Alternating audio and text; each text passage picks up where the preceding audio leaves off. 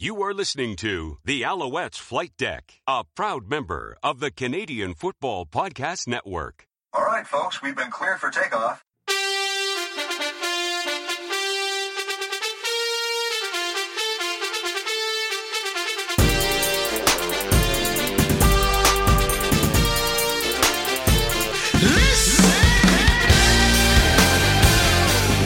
Welcome to the Alouettes Flight Deck, the podcast dedicated to Montreal Alouettes football. I'm Cliffy D, and you can find me on Twitter at Cliffy D. And I'm Tim Capper. You can also find me on Twitter at Repact. That's R E P P A C T. And this episode of the podcast is presented by our good friends over at Sport Buff, where if you use the promo code of Flight Deck ten at checkout, you will save ten percent on your entire order. Head over to sport buff shop dot com, use the code, save ten percent, and enjoy your new merch. All right. And of course, the Alouettes Flight Deck is all over social media. You can follow us on Twitter at Alouettes F L Deck, on Instagram at Alouettes Flight Deck, on Facebook, find us at facebook.com slash Alouettes Flight Deck Pod. And don't forget, our merch store is open at teespring.com slash stores slash Al's Flight Deck. And be sure to follow and subscribe to the YouTube channel at youtube.com slash Alouettes Flight Deck. Yes, sir. And for the final time of the regular season, we want to congratulate David Dallaire for winning the pair of Sport Buff Shop flight crew seats for the home finale. It's a home finale already, clearly. A home finale between the Alouettes and the Argos this Saturday afternoon. It is going to be a great game. Weather looks nice so far. Flyovers to scare everybody. Uh, S J Green. A lot. We have a lot to talk about, obviously, this show. And um, mm-hmm. but we are planning. Uh, we have plans to bring back these flight crew seats for the twenty twenty-three season. Stay tuned for more information uh, because you know what, Cliff? It was a very successful year, and we do want to thank our, our friends over at uh, over at Sport Buff for uh, helping us offer these seats. Oh, absolutely. And it was so exciting being able to give away a pair of tickets to a game at Percival Molson Stadium for each and every home game, folks. I mean, that that's awesome. Like the fact that we were able to do that and we got so much great participation from the contest. We salute all of our winners. Uh, we appreciate everybody that took the time to not only enter the contest, but also shared the links and let everybody else know so that we can get more people interested and get them interested in the flight deck as well. It, it was amazing. So it, it was an awesome partnership with Sport Buff to be able to give away these seats. And we are definitely looking forward to doing that again in twenty twenty-three. Yes, sir. Uh, well, we can finally say playoffs, playoffs, what? Playoffs. you, you, don't talk to me about playoffs. Oh, no, no, no, no, no. Let's let's talk about playoffs. Let's for the talk about third the playoffs. Year in a row. Sorry, yep. The third season in a row, yes. I should say. There was that little hiccup in twenty twenty. But uh, yes, for the third season in a row, the Montreal Alouettes are Grey Cup playoff bound. That's right. But we're just not stuck in second place currently. With two weeks remaining in the, in the current C F L schedule, the Alouettes are four points behind the Toronto Argonauts. And we play the Toronto Argonauts for the next two games. So there's a very good possibility of the Alouettes. If the Alouettes sweep this series, we will host the Eastern semifinal for the first time. And I, I didn't look it up, but we don't want to get ahead of ourselves. We're going game to game, right? We are going game to game. Right. Uh, you mean the Eastern final we'd be hosting? Uh, sorry. What did I say? Semifinal. Uh, we we, well, we could oh, yeah. host that. Yes, yeah. East, oh, sorry, we, we do I, no I, worse than to host it. Yes, I meant to say the Eastern semifinal or the Eastern final. There we go. That's what I meant to say. So right. Um, in any event, folks, what that means is there will be a playoff game in Montreal. We mm-hmm. don't know what day what the day is. We don't know who will be playing, but you can you can set your watch to it. You can write it down in your, your agenda or whatever it is that you use to keep time or track of events or anything like that. There will be a playoff game at Percival Molson Stadium, and that's great. That yeah. is really, really great. That's right. And, and obviously, Cliff and I want to give a shout-out to that certain so that certain person who was able to give us uh, uh, the tickets to the game in Ottawa. So your flight crew buddies were in Ottawa this past week, and Cliff and I have a, uh, seem to have a pretty good record as of late going just to the game ourselves in Ottawa. So over the past couple of seasons. So, um, yeah, Uh, yeah, you you and I together are currently undefeated at T D Place. Mm-hmm. So far, so good. Separately, no, but to, but yeah. together, when it's you and I going, uh, you know, to represent the flight deck among other things and support the Alouettes, you and I are three and zero right now. Mm-hmm. Yes, that's pretty awesome. Yep. And we got to see a pretty good game. Didn't start off, uh, you know, it, it didn't start off as well as we wanted it to. Uh, you know, it, to and to their credit, you know, this is not the same Ottawa Red Blacks team that we saw back in T D Place all those weeks ago. It it wasn't. Um, obviously, this is a different team too because of the change in head coach. Uh, they seem to be, you know, a different quarterback, et cetera. But the Alouettes were able to squeak out a thirty-four thirty win.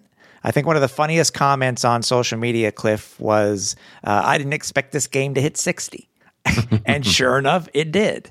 Um, the Owls seem to be able to right the, their ship, especially on defense, and be able to hold uh, the Red Blacks to only six points in the, sec- in the second half and uh, come away with that four-point win and, again, clinch that playoff spot. Yeah, it's just unfortunate the Red Blacks scored twenty-four points in the first half, but I guess, uh, you know, it's not how you start, it's how you finish. So. Mm-hmm. But uh, you talk about like a real seesaw matchup. Like, I think both teams were motivated. Like, I, I we'd said this uh, last week is that, you know, we, we hope that the Alouettes were motivated and inspired by the fact that they couldn't close it at home. They they could have gotten that playoff nod at home in front of their fans against these Red Blacks, mm-hmm. but instead they got embarrassed. And I think they took that with them to T D Place. I think they realized that, and you could tell that they. Re- it took them a little while to get going, but I mean, it was it was just one of those games where both teams, I think, really truly wanted to win for different reasons, and it, it turned into a very entertaining, all overall a very entertaining game for in, in lots of in lots of uh, areas. I mean, it was just uh, one of those games that. You know, you want your team to win. Whether you're a Red Blacks fan or an Alouettes fan, you want your team to win. There's no question about that. But it, it just turned into one of those matches that when it was all said and done, you look, you sit, look back and you say, that was pretty damn entertaining.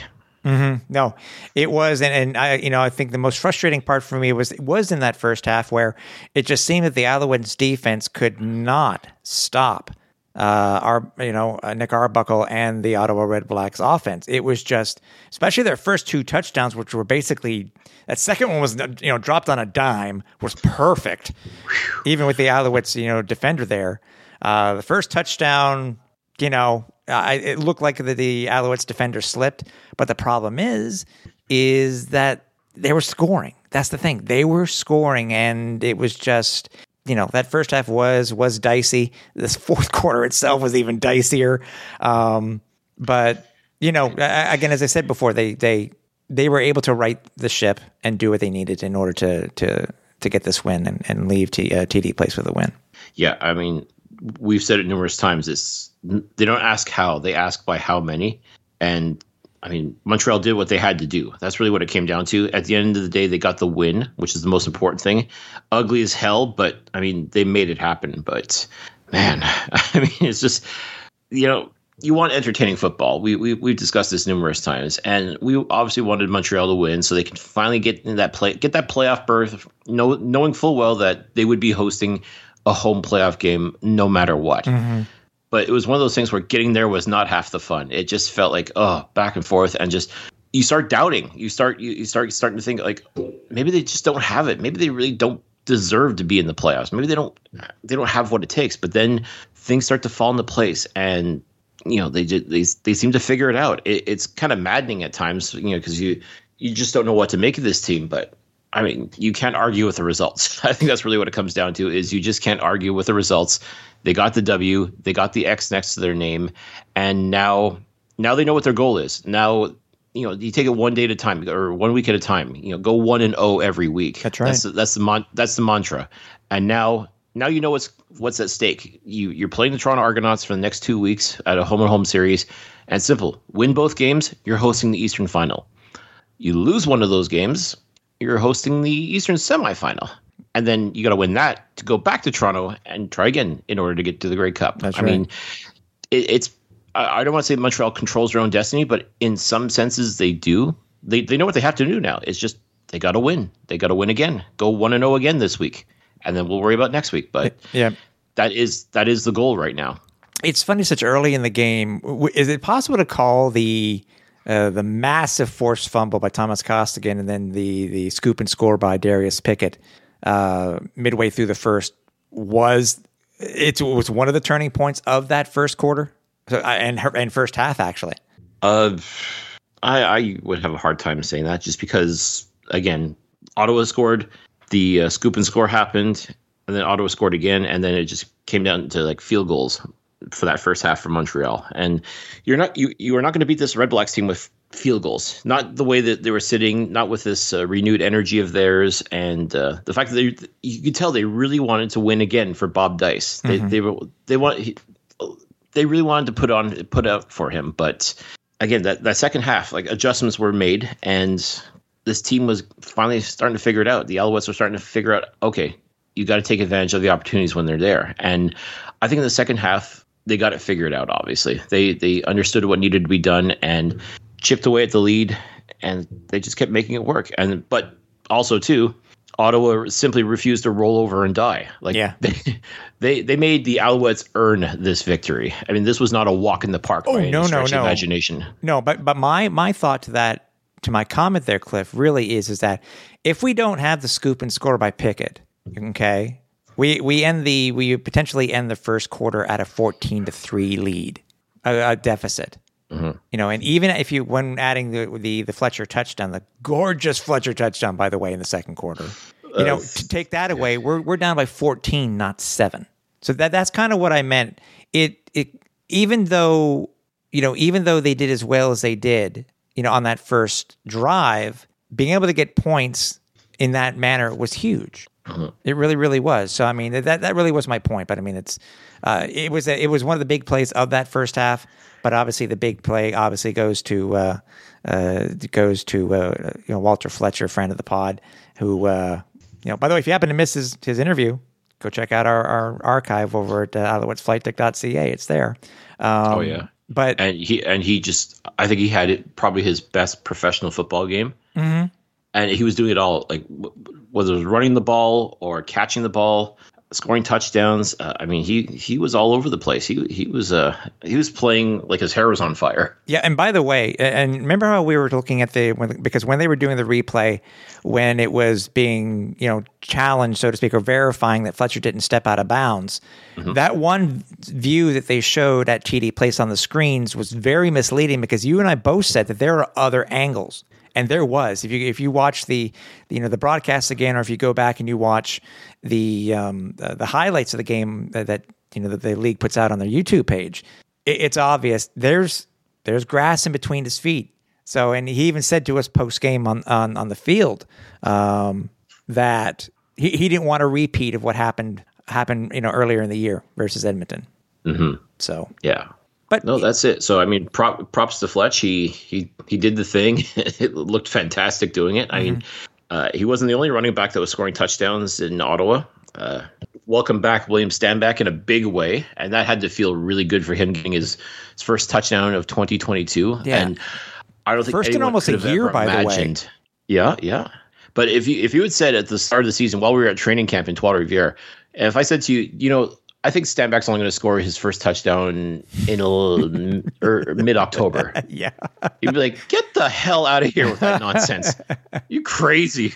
Yes. But I, that's how it worked out this year, unfortunately. Uh, but knowing that he came back from that injury that he suffered in week one, uh, the road to that recovery, for him to come back and be a part of this team and at the absolute best possible time. Uh, I mean, he's, he's, you can tell he's back. He's only going to get more reps. He's only going to get more, get that that rust off that's been he's he, that's been gathering since that injury back in week one. Mm-hmm. But I think for him, it, he needed that. I mean, it was not a, a fantastic, you know, twenty-yard scamper, you know, to score the touchdown. It was just a, a goal line touchdown. But you know what? It still counts. It still means he's on the board. He finally got his first tutty of the year, and you got to know that he's got to be feeling so much relief knowing that, okay, I am back. I am back doing what I love, what I was meant to do. And it's, it's, it's got to be such a tremendous feeling for him. Oh yeah, for sure. And, you know, even though the, the, the, the rushing yards weren't that high for the Alouettes again this week, still more, you know, still more reps for Stanback.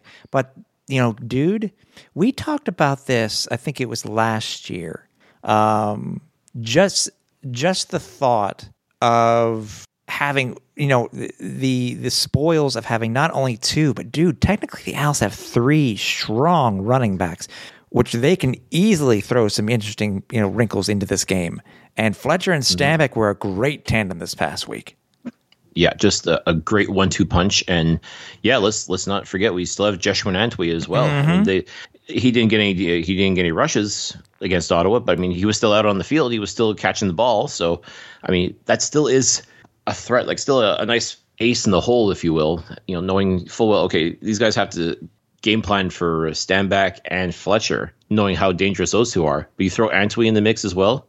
I mean, you know, the Alouettes have so many opportunities to be able to mix things up and just really establish a good ground game if if given the opportunity. So I'm I'm really hoping, especially the, this series against Toronto, this home home series, that they find a way to do that, to really reestablish, like give Stanback the confidence again to prove that he is who we think he is, and that is one of the premier backs of this league.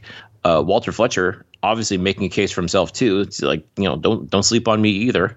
But yeah, there's there's still also Jeshwin Antwi. I mean, he, you give him a chance, he can do great things. So, I mean, talk about an embarrassment of riches when you think about it. I mean, like Trevor Harris, if he doesn't think he can find a receiver, I mean, you know, there's no there's no shame in being able to hand off the rock and just let these guys pound away and pound away and just get those first downs. I mean, that that is a viable strategy that now opposing uh, coordinators are just going to have to, they have no choice but to start planning for that. Yep. No, it, it's true now. And, you know, let's go, let's talk to the, let's get, talk about the stats here uh, for the game itself. And then we'll talk about the, the harrowing fourth quarter. Um, you know, Trevor Harris, nineteen of twenty-seven, a seventy percent, per, you know, completion percentage, only two forty-one and just one touchdown. A huge thing too, Bo, again, though, again, Cliff, is no interceptions. Uh, a out of the blue pass, which I think was very timely at the time by Dominic Davis. He, he was able to throw a pass, unexpected, but the smart thing to do at that time. It may have not been a completed pass, but still it was the right thing to do at the right time, just to throw a little wrinkle into it. Um, Yeah, Fletcher and Stanback. Uh, Stanback led the team with nine rushes on thirty-four carries. Excuse me, nine carries on thirty-four yards. Uh, Fletcher four carries, thirty yards. Trevor Harris had seventeen yards. Dominic Davis had eleven, but that really wasn't the stat for that one. He had nine carries, and we're going to talk about that in a little bit here because that's where the harrowing part of the fourth quarter occurred. Um, leading wide receiver for the Alouettes, Tyson Philpot. Seven seven catches on ten targets for seventy-six yards. Uh, Gino Lewis had uh, sixty-five yards on three catches. That's a beauts. Walter Fletcher, another sixty yards uh, on four catches. Jeshwin Antwi, uh, two for twenty. Uh, K J G, two for twelve. And Jake Winicky, one for eight. Um Nick Arbuckle, by the way, twenty-eight of thirty-six, two seventy-one and two touchdowns. Uh, their leading uh, rusher was Jackson Bennett with fifty-five yards, and their leading receiver was uh, Justin Hardy. Gee, quelle surprise! Uh, over the last couple weeks, we talked about this already. Uh, ninety-three yards, twelve targets. That was one of the frustrating things because the dude was catching everything. But yeah, um, yeah, I, I don't know where else to go from there. I mean, obviously, we had. The the huge uh, strip had the strip and, you know, scoop and score. And then we had that strip uh, on the last play of the game, which helped the Owls, you know, seal the game. But thoughts, Cliff, on uh, on how the, how the uh, how these stats stand out to you? Uh, let's not forget Chandler Worthy. He didn't oh, yes. get a house call, but my goodness, did he ever put Montreal in great field position? Yeah. Yeah. I Numerous times. Yeah.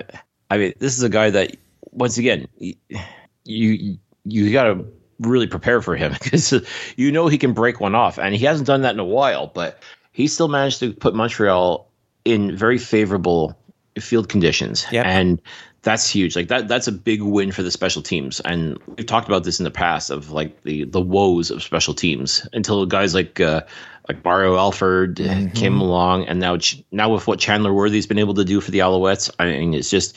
Like this team, you almost don't want to kick to these guys, but you kind of don't have a choice. No, one hundred seventy-two total return I, I, yards for Chandler this week. So I mean that that's phenomenal. Yeah, that, I mean that's again, this this is the kind of thing you, you have no choice but to prepare for. Like, there are certain teams, there are certain guys you don't want to kick to on opposing teams, and I think it's safe to say that Chandler Worthy is definitely on everybody else's list as, oh, we do not want to kick to this guy. And sometimes you just don't have a choice, especially if he's the only returner back there. Like, mm-hmm. No, I, I agree. Um, try for the Rouge. Yeah. And, you know, it seems that the past couple of weeks, it is consistent Trevor, you know, a high percentage rate, um, not necessarily all that many yards. I mean, two forty-one is fine. Yeah, again, no interceptions, which is good. Um, you know, it's one one touchdown. I mean, yeah, yeah, wrinkles thrown in, and and we got touchdowns other ways too, because that, you know, that's that, you know, you don't score. You know, you have a quarterback who doesn't throw that many touchdowns. You need to score some other points, and obviously with being getting thirty-four, we had other ways to do it. So I mean, again, Owls are down uh, eleven early and came back to win this game. So that's that's a huge plus. Um, my thought goes to what I was talking about, you know, mentioning before, is the eleven rushes, the eleven rushing attempts by Dominic Davis. The Alouettes short yardage team came into this game. I think it was a stat that they were that they mentioned on on uh, on the broadcast. They came in with a perfect twenty-one for twenty-one. Yeah. Fourth down, third down alone, which is absolutely horrible. They were they were a grand total of five for eight on, on third down, but those missed opportunities almost cost the Alouettes the game.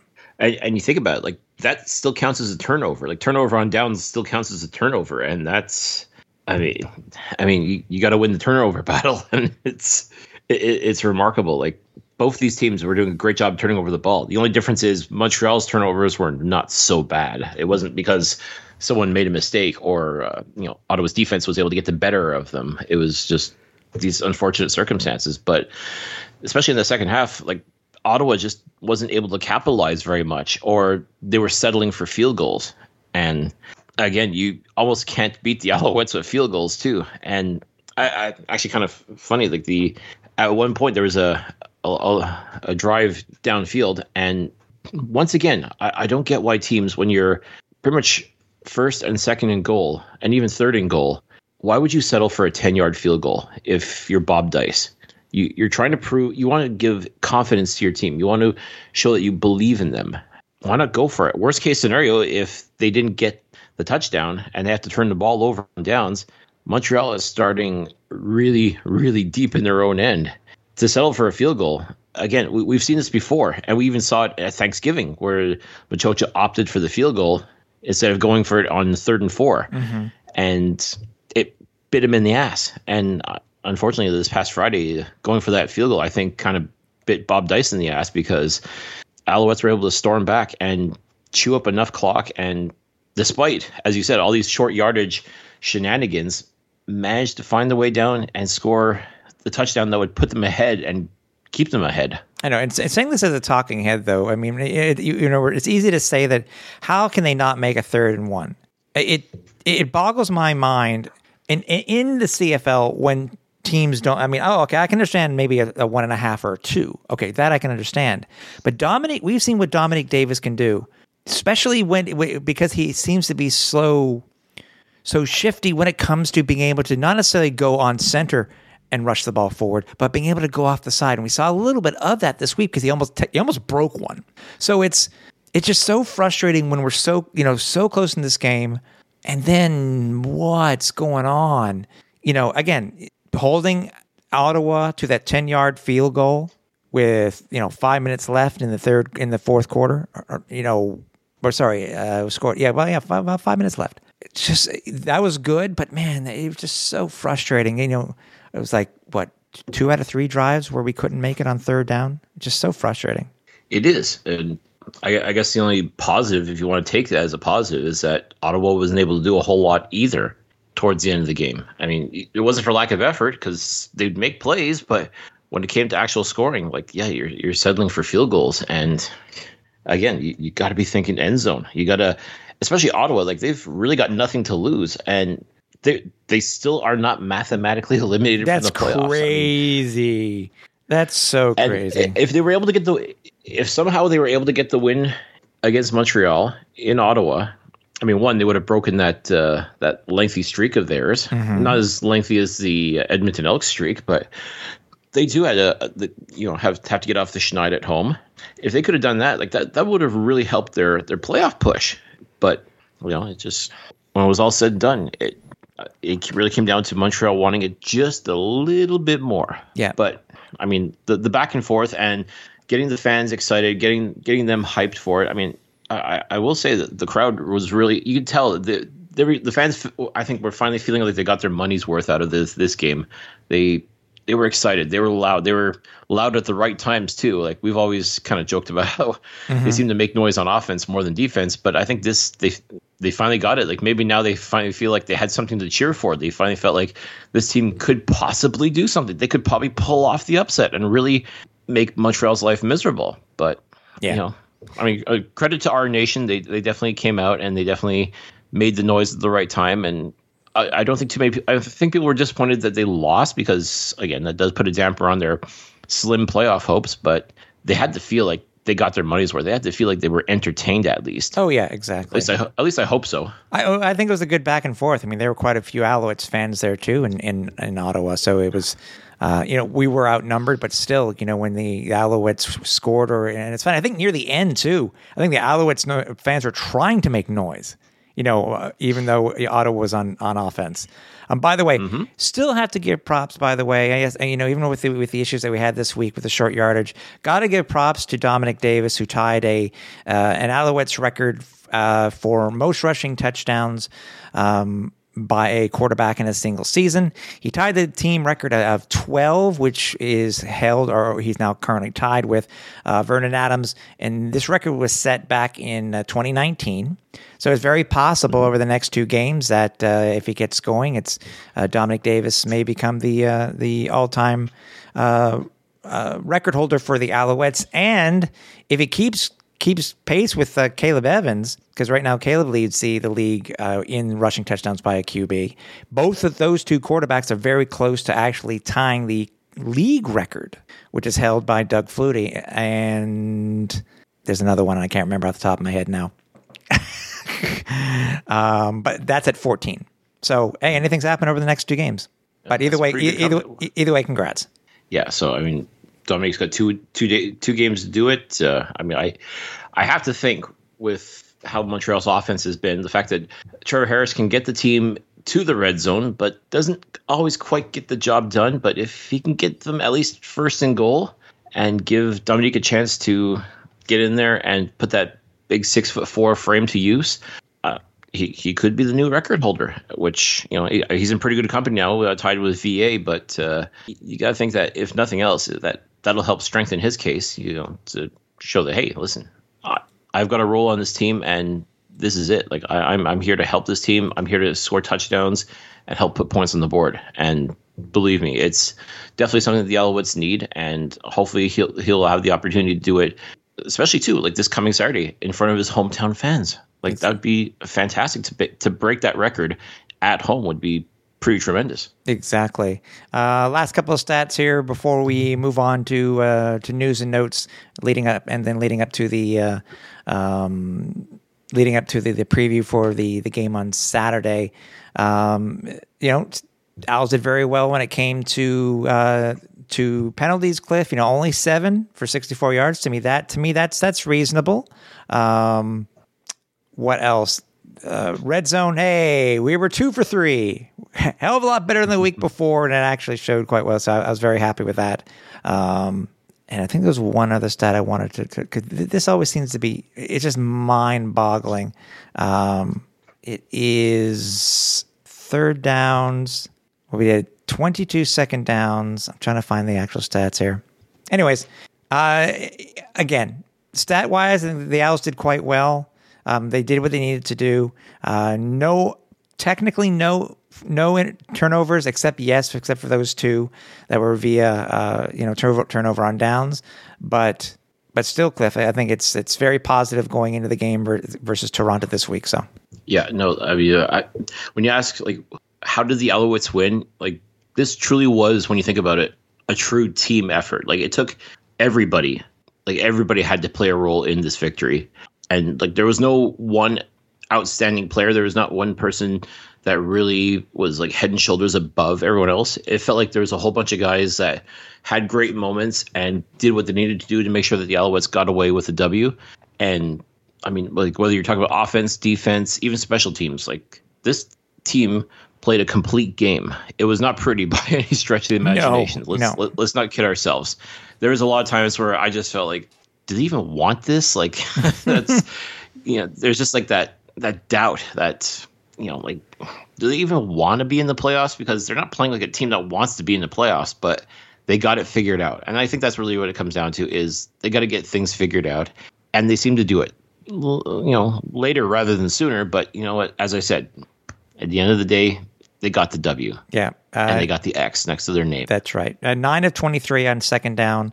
It's, it's just shy less of forty percent. I don't know what what you would be you would consider to be a, a, a decent number. I, I guess I'd say in the forties. If you can get a, within the forties for second down conversions, I think you're doing well. Um, by the way, one quick note that I wanted to ask you about. Mm-hmm. What do you think of Tyson Philpot's first game at slot back? I think we have a winner, buddy. I really do. I mean, let, let, let's let's not kid ourselves. I mean, losing Reggie White Junior to a knee injury is, is brutal. I mean, he was definitely a huge contributor, but we knew the potential that Tyson Philpot had coming into this game. We we knew what he's been able to do all season. Like, he, as far as I'm concerned, head and shoulders above everybody else as far as like most outstanding rookie nomination, mm-hmm. especially in the Eastern Division. He came to play. And play he did. I mean, that was just incredible work. And you could tell that, like, he, like he'd been talking about, like he, like he and his uh, twin brother Jalen, they seem to have this, you know, sibling rivalry, so to speak. Like, nothing, you know, mean or anything like that. But like, you could tell that they're trying to hype each other up, like trying to see, okay, oh, you did this against uh, the the Red Blacks. Well, let me show you what I can do against uh, the B C Lions, or you know, vice versa. You know, like, there's this competition to see who is the better, quote unquote. J, uh, Philpot brother, but yeah. I mean, and we almost had a I, had, had a thing too. Where like, both call me biased, but I, I go you're you're biased. But I was going to say we almost had a thing where it was uh, both Philpot brothers led their team in, in in receiving yards this week, but it was just a Jalen just couldn't get over that hump. Yeah, no, it it's incredible. Like the watching the, both of these guys play and seeing what they've been able to do for their respective teams is outstanding. And you know, I'm a little biased, but uh, I think we got just a little bit better Philpot with uh, Tyson. I mean, he's just been outstanding, uh, great attitude. I mean, he's come to work, and he's just, you can tell he's just so excited. And you can see that this team is trying very hard to get him involved in the offense as much as possible. And you can tell that he's ready for it. Like, I don't think the moment is too big for him. Like, he's not out there like a deer in the headlights. Like, what the heck, what do I do? You know, like he, he, can, he comes prepared each and every game. And it's just a matter of Trevor's just got to find him. If if somehow Philpot's open, you got to find him, because we all know Philpot's got wheels, thanks to Christian Matt, but Philpot's got hands too. He made a couple of beautiful catches. No, I know. And, I know. and just moved the chains. Like, like this kid, like twenty-two years old, and he's just, we haven't even begun to scratch the surface of what this guy can do. Having him in there I, I mean, this week versus Toronto, I think is going to be big, because they, they, it's another, you know, it, it, it can take some pressure off of Gino, knowing that you have, I mean, first and foremost, three Canadian wide receivers on the field at one time. What? You know, and then on top of that, again, on, on top of that, Gino, Tyson, Jake, uh, you know, uh, K J G. K J G? Yeah.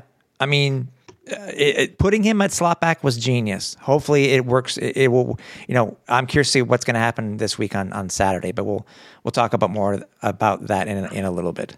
I know, just the fact that we've got these great Canadian receivers, and I, I still remember when the the C F L draft was going on, and we took Tyson in the first round. I'm like, oh. Okay, like I'm not mad at the choice, but I'm like, yeah. So does this mean that there's going to be more of a focus on the national receiver? Something that Montreal hasn't been able to do in, well, ever. Like, mm-hmm. This is incredible. And then you see what Hergy Mayala has been able to do this season. And now seeing Tyson Philpot emerge the way he has. I mean, alongside of K J G, I mean, like, these, like, holy cow, we got some pretty damn good Canadian receivers. And like, they're a focal point of the offense if, if you let them be. Like, this is this is great. Exactly. I, I, like, this is something I could not have predicted a year ago even. Like, just to see them get involved in the offense like this and being given opportunities to shine. And I mean, credit to the Alouettes for for taking a chance, rolling the dice with these guys, and so far it's paying off pretty good. Yep. And now, as promised, as we did on social media, hyped it up a little bit. We hope it, you are ready for the interview. Uh, we're going to be chatting with uh, wide receiver Tyson Philpot, and when we get back, we got news and notes for the Alouettes. And with us on the show this week is, for sure, one of the most up-and-coming wide receivers in the Canadian Football League right now. And he's only a rookie. He's only a rookie. On the line with us now is uh, wide receiver for the Montreal Alouettes, number eighty-one, Tyson Philpot. Hey, Tyson, thanks for joining us. Yeah, thank you guys for having me. Um, I'm happy to uh, join the show. Um, I, I want to ask you the, the the first thing that I that I know, or at least that I've read recently about you, Tyson, is that uh, how much does it tick you off that your brother is seven seven minutes older than you? Yeah, no, that definitely uh, he gets considered the older brother, so I definitely don't like be, being the younger brother to him. But I think uh, anyone that knows us uh, closely knows that's truly not nothing that, and we're pretty similar, so. It does get me, but uh, it's all good. Yeah, it was it was so close last week, and I was hoping it was going to occur. Obviously, with you leading leading the way for the Alouettes in, in receiving yards last week, your brother Saint came so close also, and I was like, I so want to ask the league office, is this the first time that two twin brothers, or rather brothers or twin brothers, have led their teams in respectively in receiving yards? But it didn't happen, so I guess we'll have to wait, right? Yeah. Yeah, we will. Yeah, unfortunately, I got it, but Jalen was—he was close. I, I looked at the stat line. He had a good uh, all-purpose game. Yeah, they got him involved in the returns and uh, some running back stuff. But uh, yeah, I, I won in the receiving category, I guess. Um, looking back at your career, obvi- uh, your, your before your, your time with the Montreal Alouettes, obviously, you know, some people try to look at similarities between, you know, guys that come up through the N C double A ranks versus guys that come up through the the U Sport rank. Um. As a as yourself, who went through the U Sport uh, way, what do you find that there are differences are between playing in U Sport versus, say, that maybe a wide receiver that has gone through the N C double A? Yeah, I mean, on and personally, uh, going through the U Sport, uh, I found that the Canadian game, uh, just knowing that uh, the C F L is like the feeder to, from U Sports, uh, just being able to play that game would uh, help me develop my game. Um, playing Canadian sport and um, versus going through N C double A. Like, I know you have the, the N F L aspect and uh, that's the top goal, but if you want to grow the Canadian game, I kind of felt like that that would be best going through uh, Calgary and through the uh, Canadian game. But I would just say the fastness um, is something that is different in N C double A, you know, with the three downs and uh, having to throw the ball so much, uh, it changes. It's a different aspect. Did you ever play four-down football in high school? Because uh, I, I, I personally don't know. I, I think it differs throughout the country when it comes to which high schools mm-hmm. may play three versus four downs. But did you have you been playing three-down football your entire career?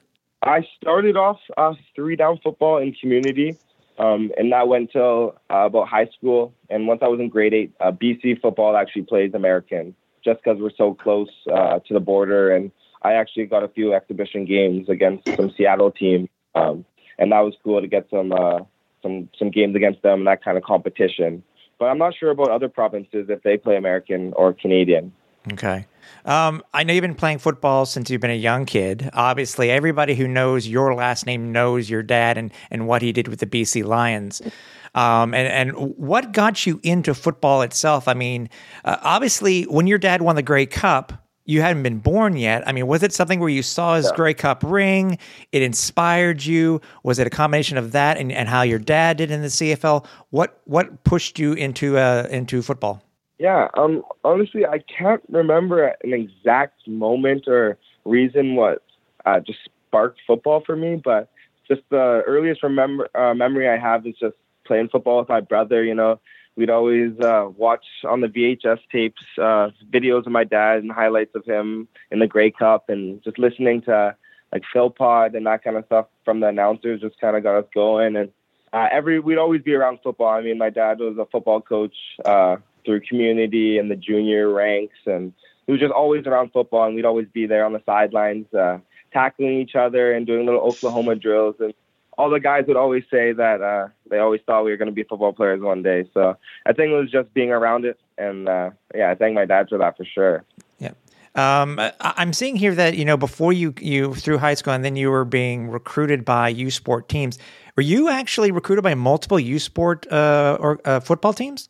Yeah, uh, I was uh, blessed to receive uh, multiple offers from uh, quite a quite a few different uh, U Sport schools in Canada, and uh, I actually used all five of my university visits to uh, kind of explore the country and see where I wanted to uh, pursue university. And yeah, it just so happened that Calgary was the best fit, and I enjoyed being kind of on the West Coast still and being able to travel home. And my mom was able to come to every single university pretty much game, and uh, she was a big supporter.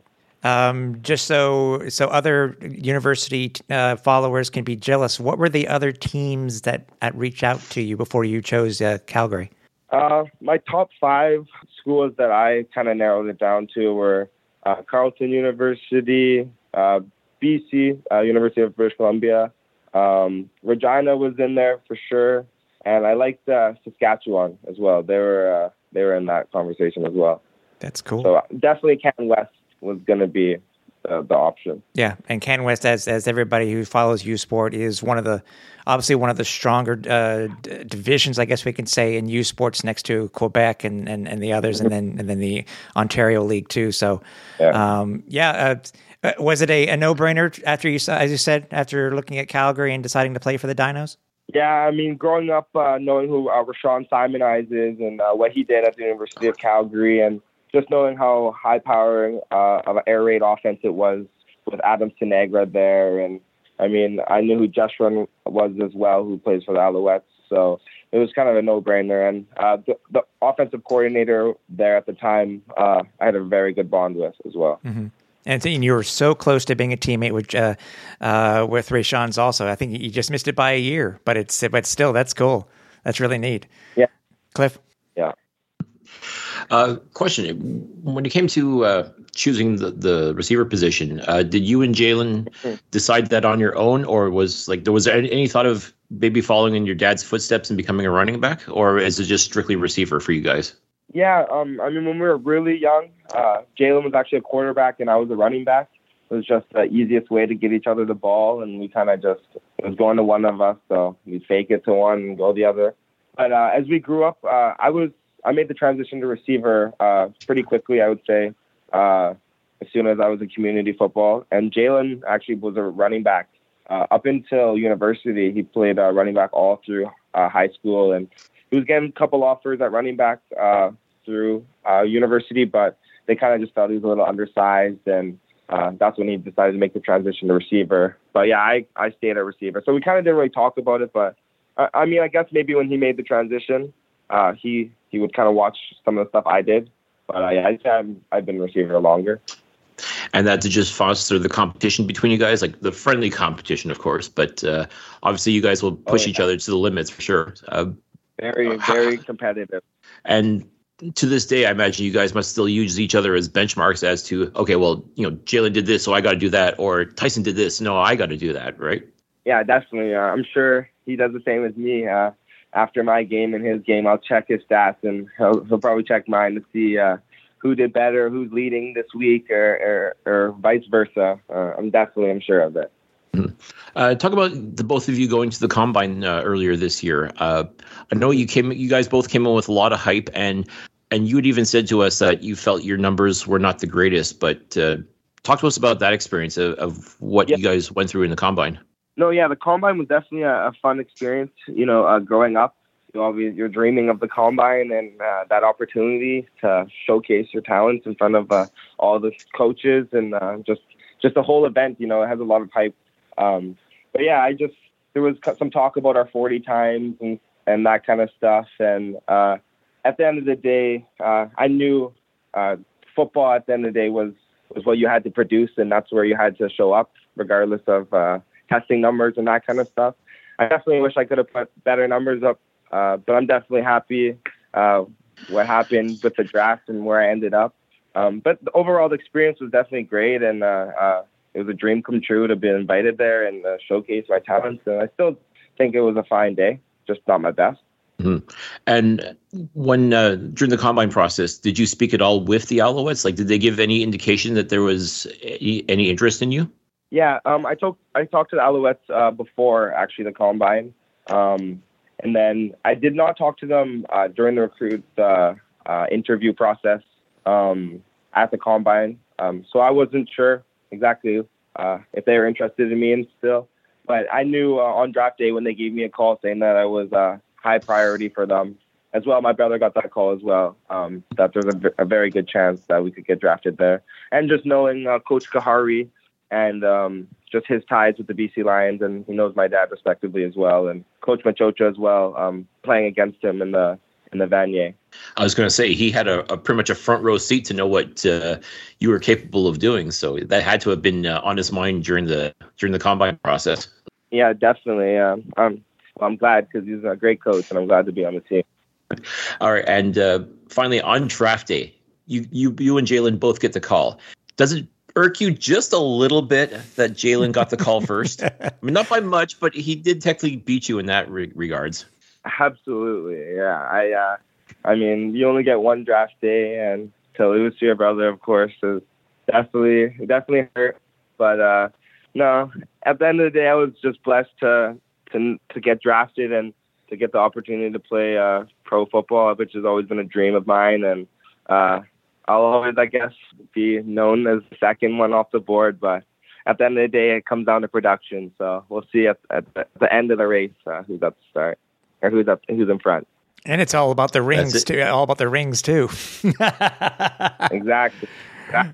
I love it. Um, That's true. You you won't you you won't technically be the first Philpot to have a uh, Grey Cup ring, but you you could be the next one, and that's that's important. Mm-hmm. Exactly, and. He he only has one, so we got we got some work to do.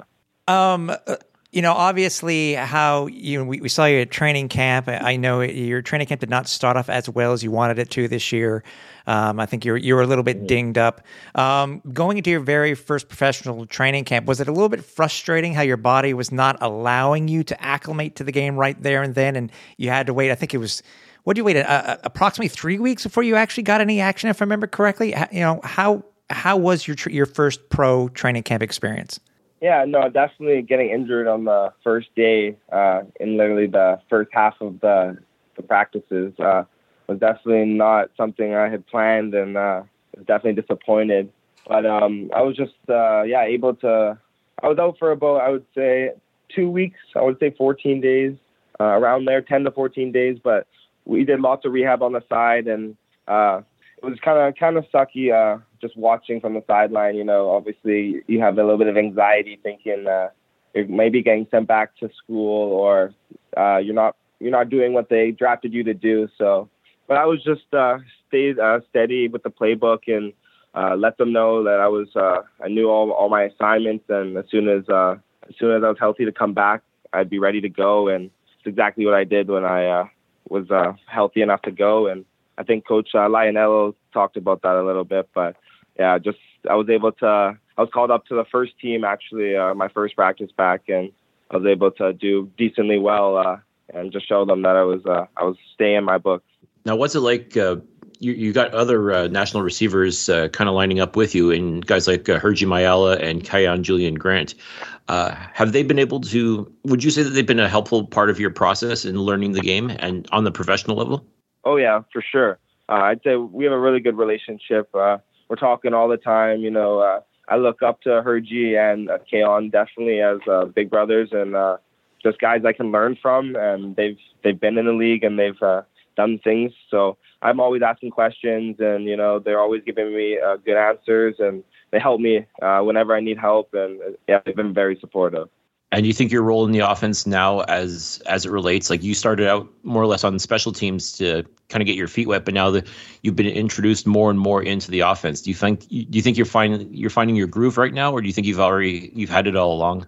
Yeah, definitely. I mean, uh, it's uh, you always need to kind of get that confidence, and that comes when you get a few catches. But I definitely feel comfortable now, and uh, I feel like um, I have the full trust from Trevor and coaches and. Um, They rely on me just, just as much as they need to, so I'm definitely ready to make an impact wherever I need to, and uh, just help the team win. That's the end goal for sure, and, and make a nice run to the playoffs. And we and we'll agree with that. We we love seeing, you know, uh, Justin. We'll we'll get to it in a couple of minutes, but just seeing you being able to be slotted in directly into the uh, slot back position this past week. Cliff and I were just foaming at the mouth, saying, "Man, our wide receiving core just got even better." So it's, you know, obviously it was at uh, unfortunately at the expense of Reggie White Junior, but it's but still, uh, we're we're pretty excited, man. Um, when it came, yeah, when, when sure. it yeah when it yeah when it came to. Um, Being a pro for the very first time, you know, obviously coming from U Sport and then playing now and then the C F L, what was the one thing that worried you the most about becoming a pro, and and what was the thing that you had to get used to the most as being a pro? Hmm. I would say just uh, just coming as a rookie and not not knowing what to expect. I was definitely maybe a little bit worried about the playbook. You know, uh, you never know truly how big that professional playbook's going to be compared to your university. You know, you can only hear so much from other people. But uh, I would say that was like off of not uh, knowing anything. I would say that was the biggest. And maybe a little bit just uh, knowing that I was going to be uh, pretty young compared to a lot of the other guys and just the competition. But I felt like uh, I was able to blend in right away, and guys saw my talent just as I seen theirs. And uh, I got that respect right away. Cliff? All right. Now that you've finally, now you can finally say that you're playoff bound. Uh, talk to us about the game this past uh, Friday. I mean, you you lit up the scoreboard, obviously, not points wise, but uh, you you led the team re- uh, receiving yards. Uh, you were all over the place. Uh, I mean, you were not only does Philpot have wheels, but Philpot had hands, as we saw with those beautiful catches you made. Uh, talk to us through that game, as you know, especially since now that you're starting slot back. And how did you feel about how it all sort of came together for the game against Ottawa? Yeah, no, uh, I think we had a very good ex- uh, game plan, and uh, we executed it very well. Um, we just uh, we knew what we had to attack going into the game, and we knew that uh, we hadn't had too many good games against Ottawa. And um, knowing that we were going to be down Reggie White as well, has been a huge uh, impact on our offense.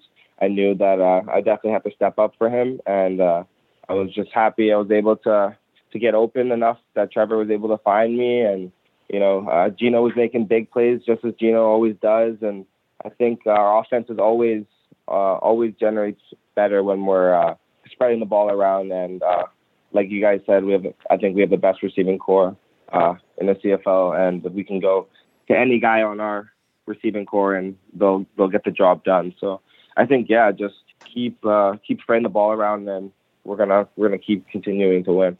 What was your initial? No, re- I know. What was your initial reaction when they told you you were going to be at starting slot back? Uh, I, I mean, I was definitely uh, proud. A proud moment for me, definitely uh, knowing I was going to be able to start my first career game. Uh, of course, had a couple nerves. Uh, I think that comes with it. But uh, I also uh, just kind of felt bad as well, knowing how hard Reggie worked for it too. Mm-hmm. Uh, it's not it's not the way you want to earn your starting job, but you also know that yeah. football, and you got to step up for your guys when uh, you need to. So, but yeah, I think I, I was confident though. I knew uh, I was gonna be able to make an impact. Yeah, it's it's the next man up mentality, because uh, last year Reggie came to prominence, uh, replacing another receiver who got injured. So it's unfortunately it's it's just a matter of being ready when they when they call your number. Yeah, absolutely. Okay, let's have some fun, Tyson. Uh, before being drafted by the Alouettes, had you been to Montreal? Do you know? Did you know anything about Montreal before you came in? Came and played for the Alouettes? Um, I had been kind of to Montreal. Uh, we came, we flew to Montreal um, during the Vanier uh, when we played uh, Montreal, but that was in Quebec City. So we took a bus from Montreal to Laval, uh, to Quebec City. So that's kind of. I was in here. I was in Montreal for a couple hours, and not really explored anything though. All right, and now that you're you're living here. Uh, How are you liking it so far? Oh, I love it. Uh, the weather's been getting cold. That's been uh, something I got to adjust to, just like Calgary. It's a little bit colder than Calgary, I think. But other than that, uh, it's been a very good food city. That's what I, I heard before I came. I was going to test my appetite for sure. So I've been eating good, and I think the people here are really nice too. So uh, I've enjoyed that part. And I haven't got out to, I'm a big roller coaster guy, so I'm excited to get out to La Ronde. Um, I haven't been able to get out You know, yeah, but that was a big excitement when I seen that. But other than that, I think it's been a really cool experience, and I'm excited to kind of stay a little bit in the off season and explore. Oh, that's awesome. I I was actually at La Ronde a couple of weeks ago, and I can tell you it's it's always a good time. So if you're a thrill seeker, and it sounds like you are, I think you'll you'll enjoy what La Ronde has to offer. Yeah, I definitely am. So um, I'm gonna get out there for sure. All right, all right. And you're talking about this being a food city. Is there uh, any particular spots that uh, Tyson Philpot's a big fan of? Ah, uh, yeah, I would say I've been going to La Capital Tacos. Um, it's it's in Chinatown. It's it's really good. I've I've gone there twice before, back to back nights. So I definitely stamp that if if, if I'm gonna give any suggestion. All right, so a Taco Tuesday guy. I can appreciate that. Yep, big taco. All right, uh, what about Puts In? Have you gotten into that yet? Oh, absolutely. Uh, before even coming to Quebec, uh, I was a big Puts In guy. So uh, I haven't, I'm still trying to find a good spot. So if you guys have any suggestions, I have been to the the one that everyone kind of talks to, La Banquise, I think it's called. La Banquise, um, yes. Yeah, and I don't know. I wasn't wasn't too too sold on that one, so... Unless you guys have some suggestions, I'm still trying to find that the one. Okay, well, I mean, like that is the place. I mean, it's um, I think it's kind of like Schwartz's. It's becoming a bit more of a touristy spot than an actual okay. gourmand place. But yeah, uh, yeah. there's definitely some really good places, uh, and I'll I'll be happy to hook you up with a list of uh, places that I think you'd really enjoy. So. I, I got you. Don't worry about that. I can, take. yeah, I can say too, Tyson. Do not, do not, do not do the fast food route. It, it, you know, because it's you know the the fast food chains, they really cannot do Puts In it very well at yeah. all. I mean, the, the only place I would suggest it's, to you, which technically is fast food, but it is a staple here in Quebec that knows how to do it right, um, is um, over at La Belle Province. Yeah. Okay. Yeah, I have walked by uh, one or two, one, once or twice. So. I, I might check that one out. Yep. Yeah, they they do decent work, but mm-hmm. I mean, yeah, I, I obviously, yeah, like Tim said, just stay away from the fat, fast food places because those yeah. are just hot garbage. So. yeah, I, I I don't think they would make a very good Puts In. What's the uh, Puts In like in Delta? I got to know. uh they're okay. I mean, I'm a fan. There's a there's a chain I like to go to. Uh, I think it's called uh, what's it called? Um, I can't think of it off the top of my head, but it's like a chain poutine spot that they have. I've seen them in, oh, it's called Smokey's Poutineery. That's oh, yeah, I know. Okay, I'm not okay. sure if they have. Yeah, and so that's kind of that's kind of the ones I kind of go to. And I say they're, they're decently good, but there's no like original Quebec poutine there. Definitely not. Okay, fair enough. Yeah. Sometimes you see that when you go out to the rest of Canada, they'll have like Montreal style smoked meat or Puts In, yeah. something like that. I'm like, okay, that that's cute. That's cute. Good try. Good try. Definitely the smoked meat. Definitely the smoked meat. Now you were talking okay, before, you were talking before about uh, you know places that you've heard that you want to go to as far as uh, entertainment and stuff like that. You know, like going over to La Ronde for the um, for the roller coasters. Has any of the uh, of the guys suggested a place where you have to go in Quebec, whether it be near here, the Laurentian Mountains, uh, Saint Sauveur, Mont Tremblant? Have the guys suggested to uh, a place to you that you they say you have to go and see? Um, yeah, I'm a big skier, so uh, I've talked to a couple of guys. a couple of the guys about going to Mont Tremblant, and uh, I've heard nothing but good things, and just being in Calgary and being able to go to those mountains over there mm-hmm. uh, definitely was something. So I'm, I'm curious to see what these kind of mountains are like, but that's definitely somewhere uh, a couple of me and the guys will definitely get up to. I got a feeling that you're going to find the mountains in Quebec uh, compared to what you have out like Whistler, Blackcomb and that. It's kind of like how yeah. I feel about Puts In out on the West Coast. So. But you tell us. You you definitely go check out Tremblant because okay. it is definitely a lot of fun, and yeah. let us know what you think. Just, yeah. Yeah. But I'm just giving I, you a fair honestly, warning. Yeah, honestly, Whistler, I, I have I've only been a couple times just because it's so expensive now. But there's there's okay mountains, I'd say, in like Vancouver. So we'll see if if it's close and, and it's good, then I'll give it a plus for sure. Yeah, there are a couple right. of places that you can try. As I said, you can go to, uh, as I said, Mont Tremblant. There is in Morin Heights, which is only uh, forty-five minutes away from from Montreal. There's also uh, Morin okay. Heights, Morin Heights, which is just a just a little bit past. But they're, they're they're everywhere, dude. I mean, and I'm sure for you, it just as long as the powder's good, that's all that matters. Yeah, exactly. That's all I care about. Just a nice ride. Okay, Tyson, it's playoff time, uh, but we got two big games coming up against the Toronto Argonauts. Uh, I know you guys are excited about actually getting that home playoff date, which is fantastic. But how badly do you guys want to get to, for it to be the Eastern final as opposed to the Eastern semifinal? What steps are you guys taking? What kind of mindset are you guys going into to make sure that you guys are playing on in the Eastern final as opposed to the Eastern semifinal? Yeah, no, definitely. Uh, we've been stressing how important this game is, you know, not having played against Toronto uh, since week two, I think it was. And mm-hmm. uh, just uh, knowing how close we were in that game, and uh, and we didn't feel like we played our best game when we played them our first time too. And just knowing what we're capable of a team, we're definitely just stressing about finishing and just making sure we're on top of and playing our best football. And that's not, not that's playing smart football and not having penalties and just making sure on the offense that we're finishing in the red zone. So I think uh, the importance is high. Uh, we definitely want to make sure. I mean, personally, I've it's my first playoff, so I think uh, having a bye and a first uh, our, our first game at home would be really cool, and for the fans especially too. Um, we know how important that is, and uh, we really want to bring a great Grey Cup and bring some wins back to the city of Montreal. So uh, I think the team knows, and uh, we're very focused, and we're ready to go out and show it on Saturday. Oh, I believe it. I, I think uh, the the win last Friday to clinch that playoff spot, I think, really helped build that momentum and really helped cement the idea that, yeah, this is a playoff team. So now it's just a matter of going and proving it again. And that's the thing, is you got to prove yourselves again to prove that everybody that we are who we say we are. And I know that mindset is so huge. It's so important. And especially against a team like Toronto, who has been on top of the Eastern Division, I think, pretty much the entire season. Yeah, all year, yeah. No, yeah, they're a very good team, and we know it too. But uh, we know that we can match up and we can uh, play good football just like they can. So we're excited for the game for sure.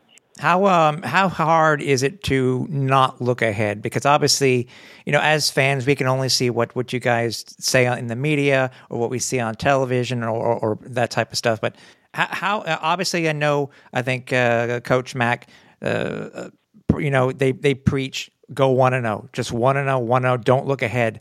Being your first year as a pro too, how hard is it not to look ahead and just to, you know, to potentially be, you know, since you have it, the playoff spot already clinched, but to just stay in the mindset saying, we can do better, we can actually be better heading into the playoffs?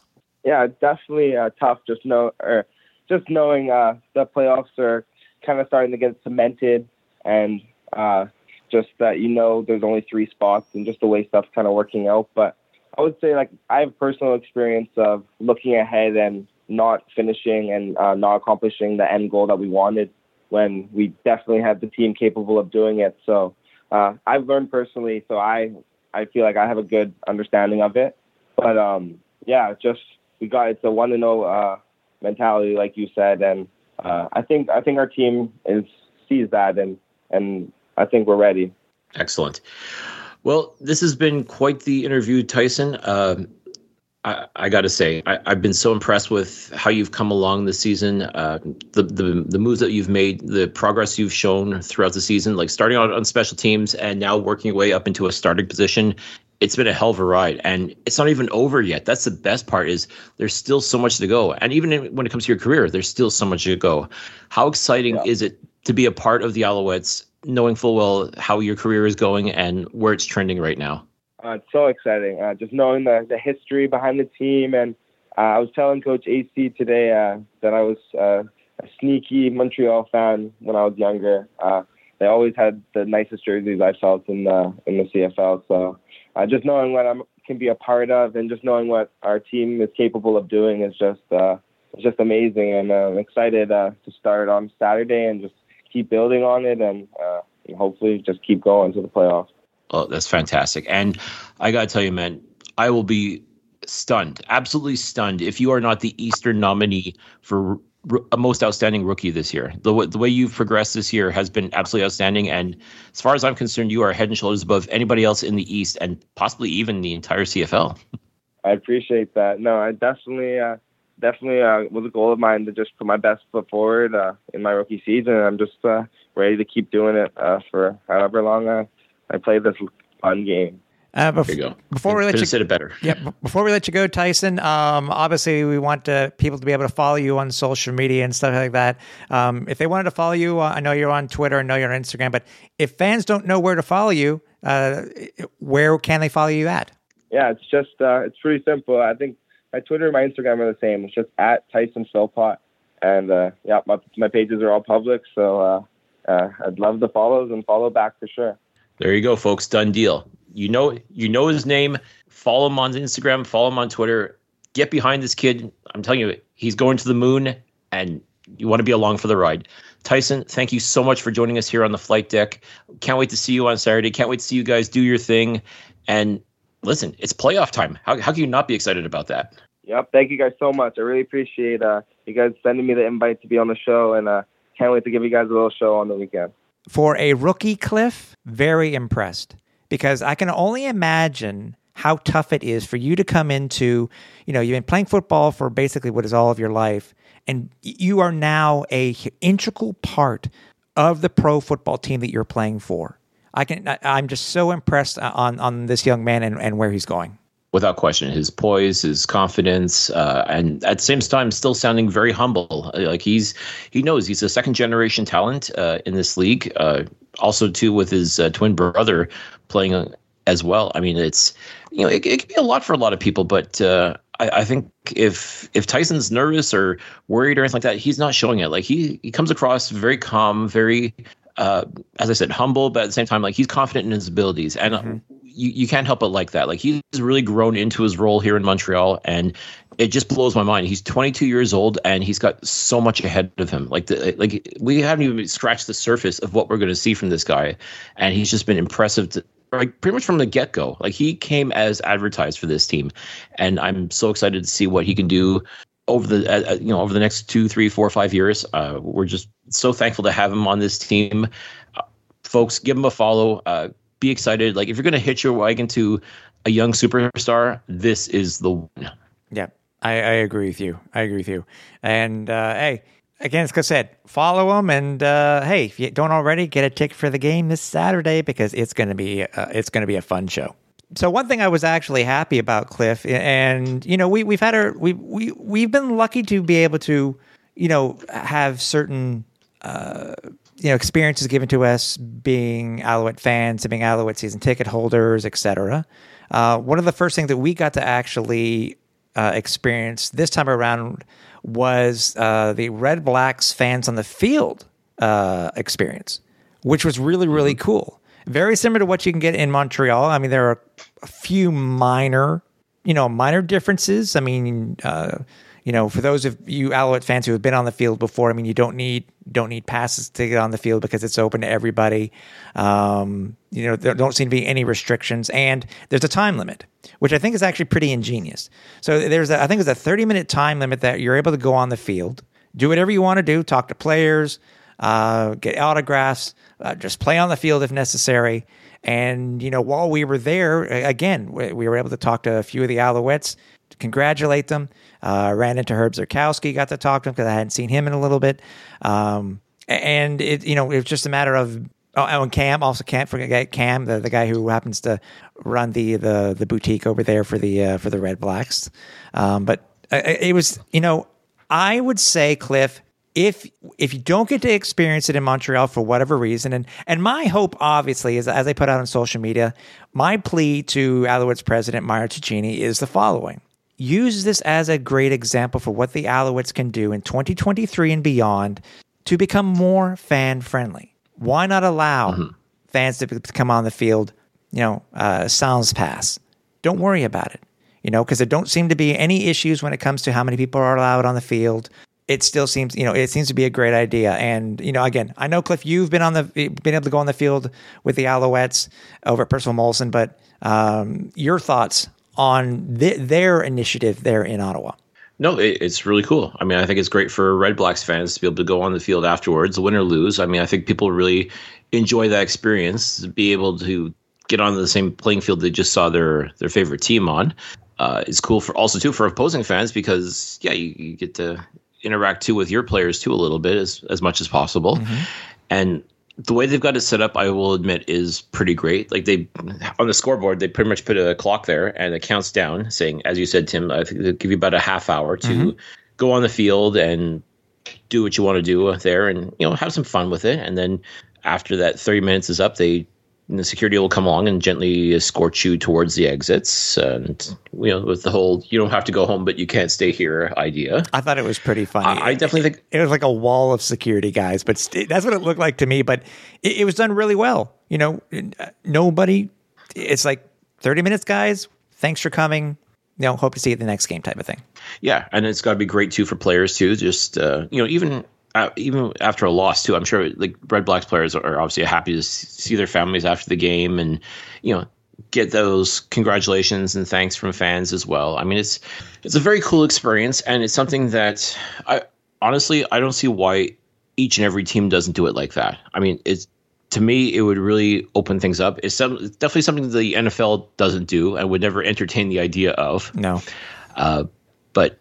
For a, a league like the C F L, which prides itself on being so fan-friendly and so open with the players and the fans interacting with each other, I mean, yeah, I don't see why every team doesn't allow that. Like, just, you know, say, as you said, like thirty minutes after the game, you know, let everybody on, and then, you know, when, when the time limit hits, then you politely escort them to the door and mm-hmm. make sure they, you know, had a good time and, you know, make sure they welcome them back to the next game and so on.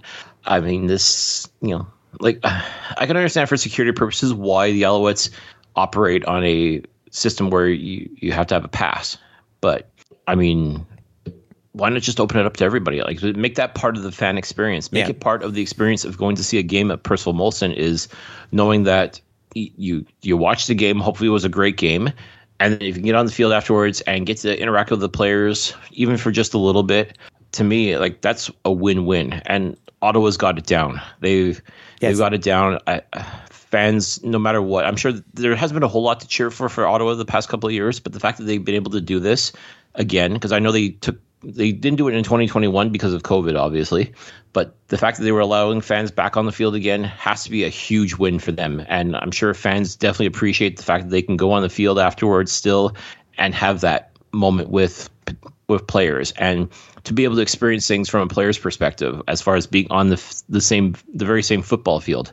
So yeah, to me, I would say, like, yes, the Alouettes should be doing something similar to this, and quite frankly, every C F L team, no matter where they are, should be allowing their fans that kind of access, that kind of closeness with the players uh, that are there, and just to experience something like that would be a tremendous win for every single C F L team. So I sincerely hope in twenty twenty-three that other teams follow suit and make something like that happen. Like, give something back to the fans that you, you want the fans to come back to each and every game.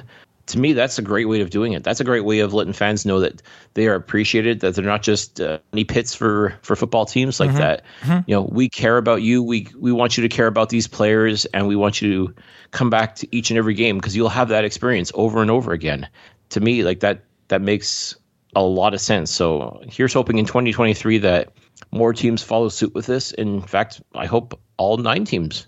Yep. Make, I do. Make this a reality. I think I think Ottawa's doing it right. I really do. I think uh, somebody reached out to me also. I think uh, Winnipeg's doing something similar to this too.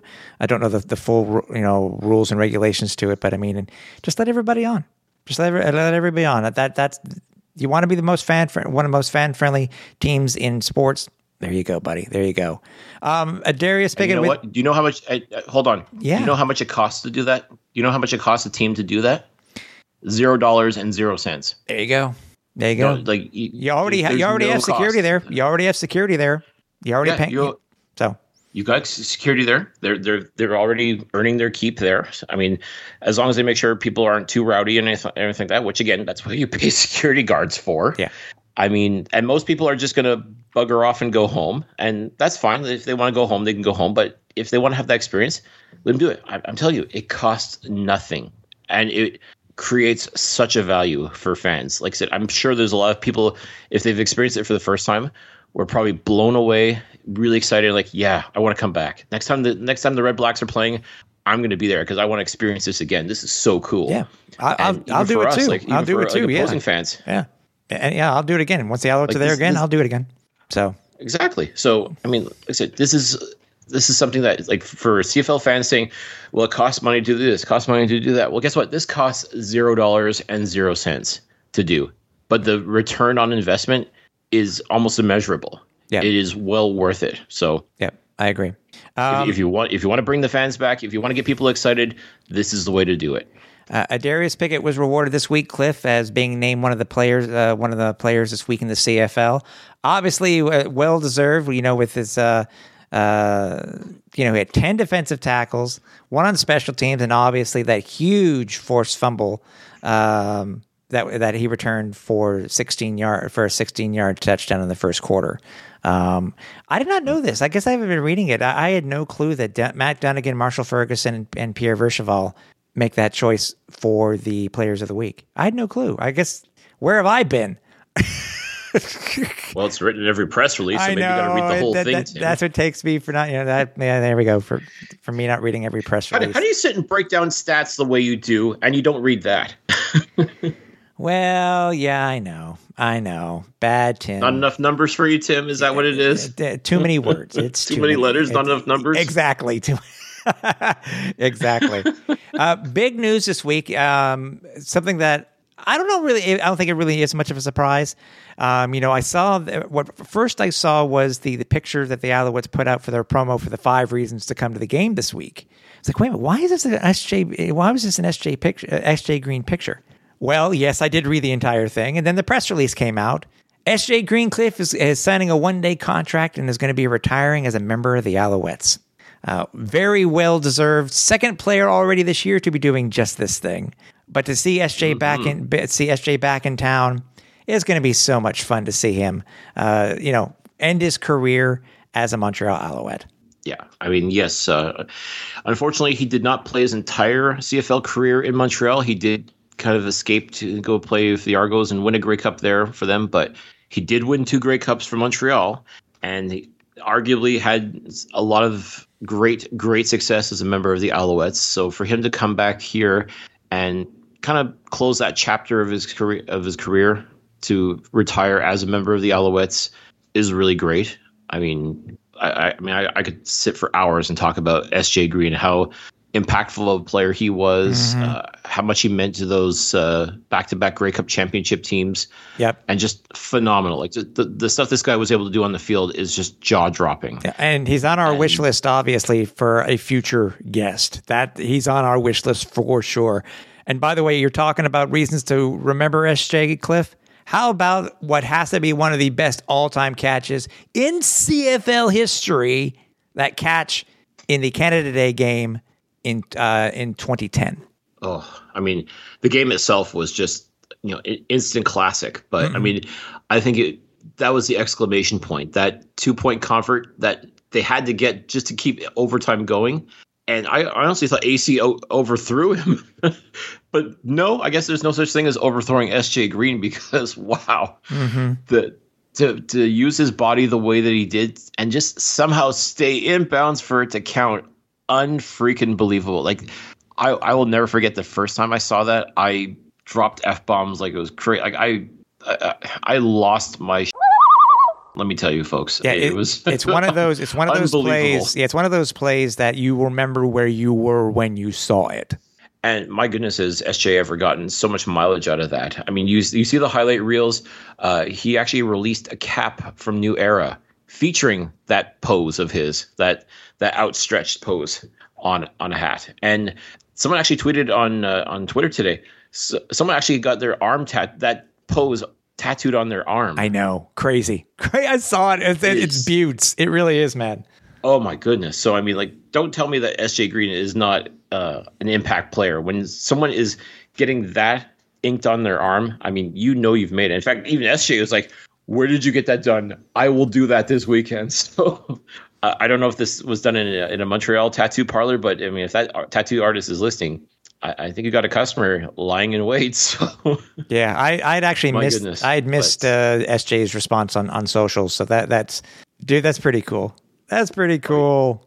Yeah. He, he He, he was hype. He was, he was like, wow. I think he, I, I can only imagine his reaction. And, you know, S J is one of those cool cats too. Like, you know, like he doesn't strike me as one of those guys that gets like super hyped over something, but I had to imagine like just when he f- opened up his uh, phone and he saw that, he, he had to be losing his mind that someone actually went to the trouble of getting that tattooed on themselves. Mm-hmm. Incredible. Yep, so I agree. Um, all, and again, the fact that S J would make catches like that and just make all kinds of plays happen. I mean, listen, the, the as I said, we, we could talk about S J for hours, and I'm hoping that we will have the opportunity to do that and have him on the show to talk about moments like this, and to know that he's going to be in Montreal, he's going to sign his one-day contract, and hopefully get that uh, the crowd to, you know, salute him one more time and be able to say thank you again for everything. Man, I'm excited. I I was already excited for the game this th- uh, this Saturday, but uh, even more excited knowing, knowing that S J Green is going to be there to properly say goodbye to Montreal and thank everybody for such an outstanding career. Agreed. And also, if you don't have goosebumps already, you're going to get them pregame, because we have our annual C F eighteen plane flyover. Oh, oh man. Just, uh, and I know people have gone to Grey Cup, and we know what we're talking about, and in any of the city where you've done it too, where they just fly by, it just goes through your body and it just gets you hyped, man. So, you know, the Alouettes have already been, pr- oh, yeah. pr- been promoting this, that it is going to be occurring. So don't freak out, but it is going to be occurring. Um, but yeah, I can't. Now, is this going to be, um, because they didn't make any official announcement for it. I mean, usually when we have a the flyover, it's usually a a Mil- military appreciation day. Yeah, they haven't said anything about this. Not officially, no. So I, I, I guess they realized, okay, well, we haven't done a flyover, and we haven't really had a. So I don't know if they're going to try and shoehorn that into, like, because this is there's like they had fan appreciation day already, mm-hmm. and we're getting a playoff game. So I mean, it's not the last game of the year at Percival Molson Stadium, but I guess, well, they got to f- figure it out somehow. They're like, oh, the hell with it. Just fly over for this game or yeah, whatever. You know, yeah. Who needs a reason? It's, it's a almost like, it's a yearly tradition too. It's a yearly tradition for Montreal too. Uh, tailgate's back. Obviously we had it last week with the uh, last home game with the, uh, with the, uh, with Thanksgiving Day game. Um, five dollars tickets for kids. Uh, it's another family day game. Have they made any announcements yet on where they are with tickets? Because man, as I said, you know, two weeks ago, We need to get we need to get over twenty-one K. We need to get twenty-two K. We need to get twenty. We need to get close to whatever capacity is now currently at Percival Molson. Well, I'm hoping, I'm really hoping now that the Alouettes have clinched the playoff spot, and now that we know that there's going to be a playoff game at Percival Molson in November, I hope that fans will flock, and maybe even with the announcement of S J Green being back to retire officially as an Alouette. I'm hoping that will give a bump as well to anyone that's kind of on the fence about going to the game. I mean, it's a Saturday game, so I mean, as far as I'm concerned, there's no excuse not to go. It's Saturday afternoon. I mean, the weather might be a little chilly, but you know what? You wear a sweater. You Dude, wear a jacket. It's supposed you, you, to be bundle eighteen up. Degrees at kickoff. Oh, okay. Then, then there's no excuse. Like, get your ass to the stadium and watch the Alouettes. They need your help, people. So yeah. Um, I mean, yeah, because I mean, it was yeah, it, it was chill, you know, it was chilly in Ottawa, I will admit. Um, but yeah, this if it's eighteen at kickoff, I, I can't complain, dude. I can't complain at all. My God, I mean that's that's beautiful. I mean for for late October, that is fan freaking tastic. Mm-hmm. That's true. Um, so I mean, there's a lot of good reasons to come to this game, and I, I sincerely hope that once again the Alouettes break that twenty K mark and. And be, go beyond. I mean, I would love to see an honest-to-goodness sellout at this game. I would love to, too. I really would. Um, a few, um, as we're taping, there actually were a a few changes to in, with on the roster itself. Uh, Jerry Howard Junior was signed on the eighteenth uh, and was placed on the active roster, but then was placed on the suspended list. So maybe he can't get here in time. I don't know. It, it's so confusing when it comes to these things on the on the C F L transactions page. Um, and we also picked up a Jacob. Is it Jacob Zott? Uh, Jacob Zott. Yes. Yeah. Uh, O lineman from McMaster. He was placed. It looked like he was placed on the uh, on the practice roster just by based on what the action was. So. Because usually mm-hmm. it, if somebody gets cut, it's not listed as add to free agent. It's usually listed as removed, signed, then free agent. Mm-hmm. So. Right. And let's not, let's not forget, this is also a national O-lineman. So that's one of those things, especially going into the playoffs, that uh, you don't want to be caught short, especially with the injury to t- Sean Jameson, who is a national player. I, I know the Alouettes had to do a little bit of wiggling and jiggling uh, to make uh, make the ratio work, especially with uh, Philpot and taking over for Reggie White. Yeah. You gotta, you gotta get creative with the roster. So, I mean, now you've got to, you know, find a way to, to replace a Sean Jameson, which again, easier said than done, but, uh, you know, doesn't hurt to have an extra national O-lineman on on the on the roster. So uh, let's see what Jacob Sott can do. And uh, yeah, I'm you know what what, what better time than to uh, come join the Alouettes than just before they play a playoff game. Exactly. Uh, Alouettes also made some some roster changes and releasing three players. Uh, Jalen Alex, these are all nationals. Uh, Jalen Alexander, Rashad Harding, and Felix Harper were all released uh, a couple of days ago. I think it's something that uh, had been rumored was going to be happening. They were going to, the Owls are going to be making some other changes, uh, some minor changes to the roster. But um, I don't think did any of them get any playing time in Montreal? Nope. No. Also, another thing too, which we didn't see at all. He didn't make. Yes, he was on the active roster, but Cole Cole Speaker didn't. Uh, Speaker didn't make any any catches. It didn't look like he even got into the game versus Ottawa. Uh, actually, he did. Oh, did he? It was it was uh, it was on specials. Nice. There we go. Okay. It didn't do anything of note, unfortunately, but I mean, he he definitely played. Yeah. And also one thing too, I've been watching. I don't think it's it's really that much of a deal at the moment, um, but. Um, Uh, Davis Alexander has been limited in practice this week because uh, of an, uh, I think they listed as an arm issue. But I saw, I seen shoulder, but. Oh, was it shoulder? Yeah. Sorry, it was shoulder. Thank you. Thank you. Thank you for the correction. Yeah. So. Uh, which is interesting because he also didn't play. I mean, he dressed for the game, but did not play. So I don't know if he hurt his shoulder from, you know, fist pumping, you know, in victory, but. Could be practice, though. I hope not. I mean, remember what happened to V A. This is true. This is true. So. So and yes, injuries can occur at any time. So, uh, mm-hmm. yeah. but uh, hopefully nothing too serious for Davis Alexander, because you know this is a, a young man that you know I, I re- was really hoping would get some reps in these later parts. I mean, I guess it all depended on if Montreal was able to you know be dominant and you know w- run away with the division, which unfortunately no team really truly has been able to do that in the East. But uh, it would be nice to see Davis Alexander get some some reps at quarterback, but. Will he? I guess we'll see. I guess we'll see what happens in Toronto. Yeah, for sure. Um, so to set it up, Alouettes have the next two games, a home and home versus the Toronto Argonauts. If they win both games, the Alouettes will clinch the Eastern Division title and will host the East Final. If they lose one of the two games, they will host the Eastern Semifinal. Uh, the dates of those games will be November sixth or November thirteenth. Both games are on Sundays, and they are at one p.m. Um, the line I saw. And we still don't know who the. Go ahead. And we still don't know who the Alouettes would be playing if they were to host the Eastern Semifinal, because, as I said, there's still there's still numerous scenarios where either Saskatchewan, Hamilton, or even Ottawa, believe it or not, could get into the playoffs and end up playing in that Eastern Semifinal. Still, a few things have to fall into place. Uh, maybe by the end of this weekend, we'll have a better idea, a little bit better idea. Maybe it'll be a little more clear. But as it stands right now, folks, there still is a playoff spot up for grabs, and one of three teams is going to get it. Whether or not they deserve it, that's another story. But I mean, that's just what this season has been all about this year. It's just craziness, mm-hmm. just absolute craziness when it comes to the Eastern Division.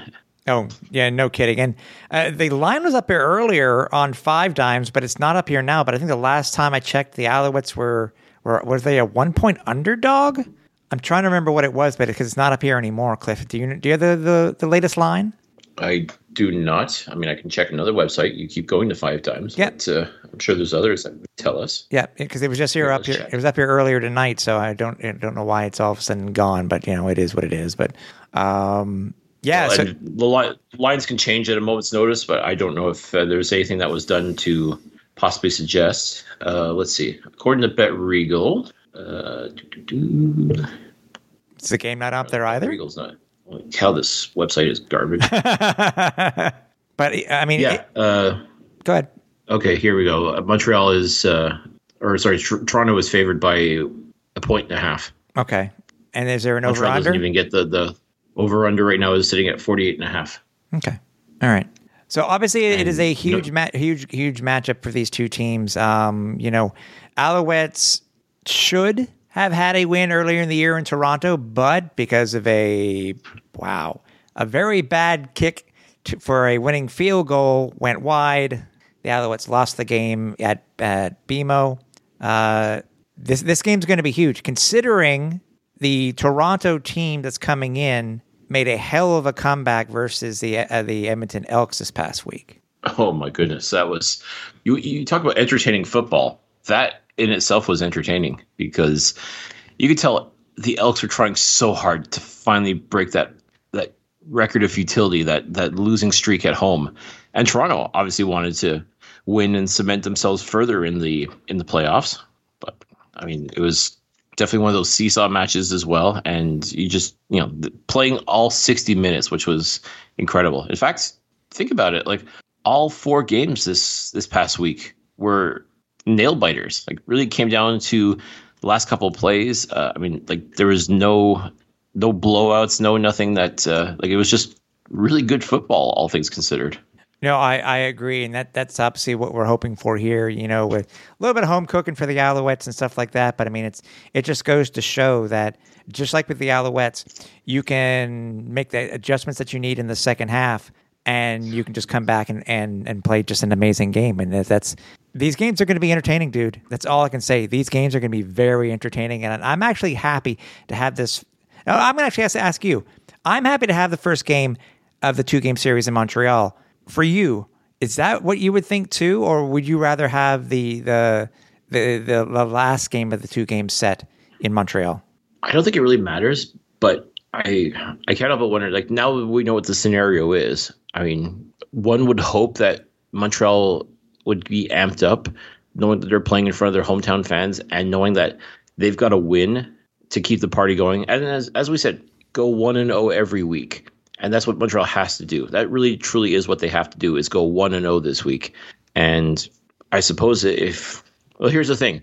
I want to believe that they're going to be hyped playing in front of their fans, but and they're supposed to be hyped playing in front of their fans on Thanksgiving Day, and look how that turned out. So it really just co- does come down to how bad do they want it. And this team, as we've seen all year, there's been lots of highlights and lowlights. I mean – you just almost don't know which team is going to show up. And I guess that's part of the fun and part of the thrill. But at the same time, at this point, you, you, you should know what your team is at this point. And I still don't know if we really truly know what this Alouettes team is. Are they a good team or are they just good enough? And I don't know if a win will necessarily determine that. It all depends on the win. Depends on how convincing the win is. But I, Simply put, Montreal has to show up this week for sure. They they can't dog it, because at that point, if they do, then you pretty much know they're, they're just content to make it. And I think that's what it was last year with the Alouettes. They kind of fell ass backwards into the playoffs, and they were just content to be there. Yeah, don't remind and, me and, of that Ottawa game. Well, I'm sorry, I have to. Like, if, if they turn in an effort like that against Toronto, then you know the only difference is, okay, we don't have to go on the road and play that Eastern semifinal game, but you can't rest on your laurels as far as I'm concerned. And I, I want to believe that this team realizes that and won't play like they're just happy to be there. I think they're glad they got the W last week against Ottawa. They know they're going to have a home playoff game. It's just a matter of, are they now at that point where like, we, we don't want just a home playoff game. We want the home playoff game. We want that advantage. We want to be able to say the road to the Grey Cup will go through the La Belle Province. And if they can do that, if they can set that tone and make Toronto earn a victory at home. Yeah. I mean, that that's really what it comes down to, is you got to draw the line in the sand and say, this is our house. We are defending the nest and we want to win. And if they get that win, it makes the stakes even higher going to BMO Field next week. And that's what we want. We want to see good competitive football. We want to see a team that is excited to be in the playoffs and inspired. And hopefully the fans will come out and be just as inspired by this team. Really, truly, like that's that's what I want to see. And that's what I hope I will see on Saturday, is a team that is inspired and ready to fight and ready to prove that they are that team that we think that they are, that they claim to be. I want to see it. I know you want to see it. I think the fans that are going to be coming to the game on Saturday, they want to see it too. So I'm hoping that this team, this this good team that we keep thinking that they are, will show up and prove us, prove us to be right. Exactly. Should be fun. I mean, going up uh, against Macbeth, he, he surprises you. He really, really does. But I mean, it's. Uh, uh, I'm curious to see if the, the Alouettes will make any changes to the actual roster itself. We won't see the uh, the depth chart until Friday. Um, but still, um, you know, and I was saying before, I'd rather have this game here because in many game in many seasons in the past, Cliff, where we've had a nothing game for the last game of the season in Montreal. It, oh, I'd rather have something to play for. I'm just so pumped that we got this game here uh, this Saturday. Yeah, like I said, they, they they play this game properly. They come out with a win. They know full well, okay, we go to Toronto. We came so close to winning that first game way back in July. Was it July or June? June, sorry. Came, it was literally a missed field goal was the difference mm-hmm. between winning and losing. Yeah, and I, I, I know they will. They have to remember that. They have to realize, okay, we, we, we had a great opportunity. We can win on this field. We know we've got the talent to be able to do it. Now it's just a matter of showing it. Yep. And it all starts on Saturday. Like I, I want to see them set the tone for the next two weeks on Saturday. Yep, I agree. And if this team can do that. Yep, I know it doesn't mean anything too, but I know it doesn't mean anything when it comes to to numbers and stuff like that because they're just numbers. But the Alouettes have won the last seven of eight in Montreal and have won the last six in a row. So there, I mean, that's like history favors the Alouettes in this one. So it's just a matter of now they've got to go and make their own history, and, it's, and it all starts on Saturday. Like I said, the next two weeks is basically the rest of your season. Let's see what this team can do. We know they're going to play in the playoffs. We know the Argos are going to be in the playoffs. Now it's just a matter of who wants to be the top dog, who wants to be the one on top hosting that Eastern final, and who's going to end up playing in the semifinal. Yep. We'll see what happens. I agree. We are pumped for this game. We're pumped to see you at Percival Molson this Saturday. Uh, glorious weather, cheering on the Alouettes and, and hopefully get that win. And you know what, as Cliffy was saying before, uh, making it a one game takes all for the Eastern Division. That could be fun. Uh, we will be back here next week, obviously, to talk about the result and heading into the play, heading into that season finale uh, and then into the playoffs. But we really appreciate appreciate you. We thank you for joining us every week, and we will be back next week, obviously, to talk about the Alouettes and what's and hey, leading up to the play, leading up to those Grey Cup playoffs. So, Cliff, I will see you there, my friend, and we hope to see you guys here back next week. So for everybody here at the Alouettes Flight Deck for Cliffy D, I'm Tim Capper. One final approach. Take off to the great white north. Take off. It's a beauty way to go. Take off to the great white